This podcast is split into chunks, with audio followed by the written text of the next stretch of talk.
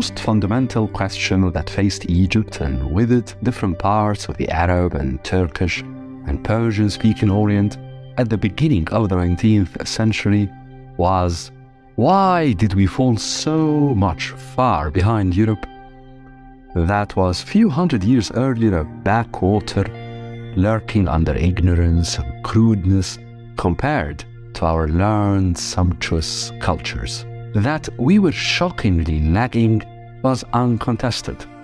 Defeat at the hands of Napoleon's conquering army at the very end of the 18th century, and a glaring European superiority in sciences and arts and living standards, which were conspicuously clear throughout Napoleon's short campaign on Egypt, left no room for debates. The most fundamental problem in attempting to answer that question was that Egypt did not know Europe. Egypt got a glimpse of Europe through what she had gleaned from the lives and manners of the soldiers, scientists, and artists who had come with Napoleon. But the whole behind these fragments of observations was unknown. Up until the early 19th century, Europe was neither a stirring notion for Egyptians nor an interesting destination for travelers from the country or from its neighboring region. There were scattered accounts of Levantine administrators during the Crusades who had collaborated with the European armies and who, fearing death at the hands of the victorious Mamluks, fled to Europe. These accounts talked of hardship and cold weather, dense forests, and poor towns, but it is highly likely that these accounts entailed a lot of fabrication. In the Levant, some warlords in the 15th and 16th centuries had sought refuge from the Ottomans in Europe, particularly in Tuscany in Italy. Stories of their lives in the course of rich Italian families reached the region and were quite popularized in the Levant, and so scholars in Egypt were aware of them. Then, there were few travels by Ottoman ambassadors to European capitals, most notably to London and Paris, in the 18th century. These ambassadors' memoirs had found a good reception back home in Istanbul, but primarily in elite circles, and we do not know if the stories crossed the Mediterranean and reached Egypt at the time. This is why Europe remained until the early 19th century a terra incognita in Egypt. To the Egyptian mind, then, Europe lacked the cultural and material richness of, say, India and Iran. It lacked the mystery that surrounded China's old civilization, and it even lacked the mythical factor that had for centuries encompassed Egyptian thought about, say, sub Saharan Africa and the lands beyond the Atlantic. For some Egyptians in the early 19th century, Europe was perhaps Christendom, but that was vastly different from Christianity. For most Egyptians at the time, Christianity was an Eastern religion, philosophy, and way of life which Egypt had played a key role in developing, protecting, and spreading.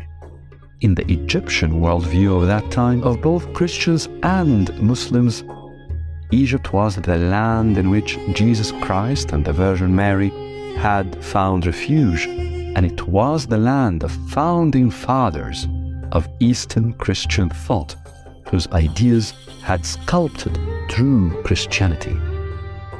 In this worldview, true Christianity, the theology believed correct, the veneration deemed right, and the way of life reckoned blessed, was from and of the East, with Egypt at the very core of that East.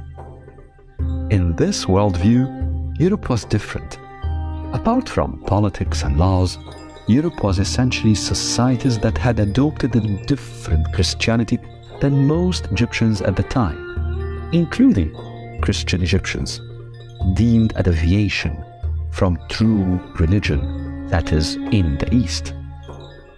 This explains why Egyptian Christians and not only Muslims were hardly drawn to visit Europe before the 19th century, and why Christian and Muslim Egyptians had the same question at that time.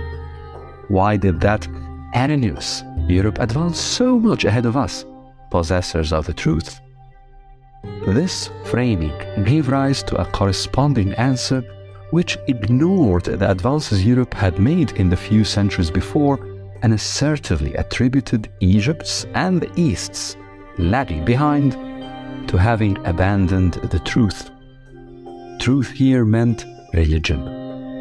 For a large cohort of scholars of Islam, at the time the most notable community leaders in Egypt, true Islam entailed strict interpretations of the religion. It was not overly concerned with theology and its philosophical dimensions, but rather highly focused on the role of religion in society. In this view, Egypt and the entire East redressed and were conquered because they had abandoned the norms of living and of organizing society according to, in this view, divine will. This narrative essentially blamed the powers that had ruled Egypt before, the Ottomans and the Mamluks, for having lost their compass, having forgotten the religious tenets upon which Islamic states must be built, and at the same time, and in this view consequently, for having grown weak and succumbed to the lethargy of luxury.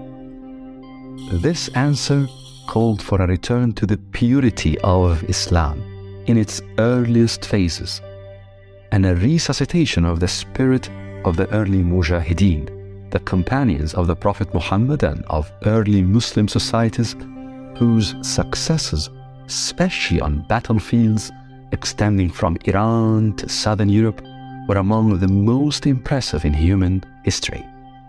Jihad here was seen in its correct definition as self control and strict discipline in thought and behavior, much, much more than any calls for violence. This answer entailed two new ideas. First, in blatantly blaming the powers that were, the Ottomans and Mamluks, it was a bottom up resuscitation of true religion. And this resuscitation was not expected from the Caliphate in Istanbul nor from any Mamluk prince. It was, in this view, the duty of society. It was the most notable sense of agency, of taking control of the fate of society in Egypt and in vast parts of the region since many centuries before. Second, this answer effectively called for a revolution in Egyptian politics. For if, in this view, the old regime of the Ottomans and Mamluks had led to defeat and regress, then a new regime must come to power. And indeed, as the next episode in this series will show, a revolution took place, led by Al Azhar, the most famous seat of learning in Sunni Islam and the world's oldest university.